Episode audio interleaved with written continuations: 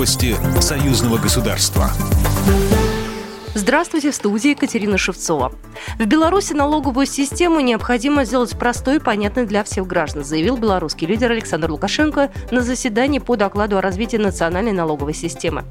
Он отметил, что за последнее время в стране было проделано много работы по формированию простой и понятной налоговой системы.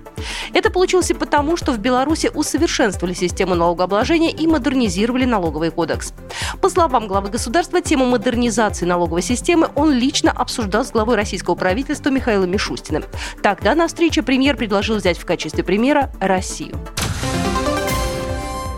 На первом энергоблоке БелАЭС успешно запустили цепную реакцию деления ядер. Это дало начало жизненному циклу реактора. Установлен минимальный контролируемый уровень мощности. Об этом сообщили в Министерстве энергетики Беларуси. Кроме того, в ближайшее время на первом энергоблоке пройдут испытания для подтверждения надежности всей системы ядерно-физического контроля и безопасности самой реакторной установки. Следующий этап – запуск в энергосистеме страны. Пуск первого энергоблока запланирован на 7 ноября текущего года. В этот день на станцию планирует приехать президент Беларуси и представители правительства России. Второй энергоблок должен быть введен в эксплуатацию годом позже. БелАЭС – совместный российско-белорусский проект, разработанный специалистами Атомпроекта, ведущей проектной компании госкорпорации «Росатом».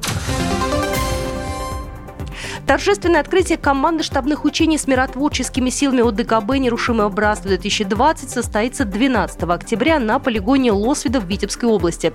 Эта информация размещена в телеграм-канале Министерства обороны. Маневры пройдут на территории Беларуси с 12 по 16 октября. Общее число участников превысит 700 человек. Будут задействованы более 100 единиц военной и специальной техники. Планируется, что представители Международного комитета Красного Креста будут в качестве наблюдателей.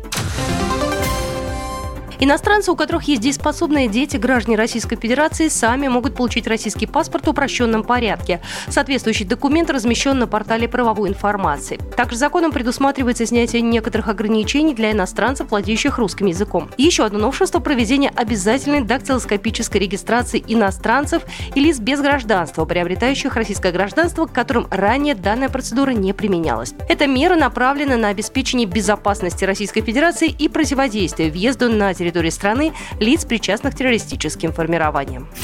Программа произведена по заказу телерадиовещательной организации Союзного государства. По вопросу размещения рекламы на телеканале «Белрос» звоните по телефону в России 495 637 6522. В Беларуси плюс 375 44 759 37 76.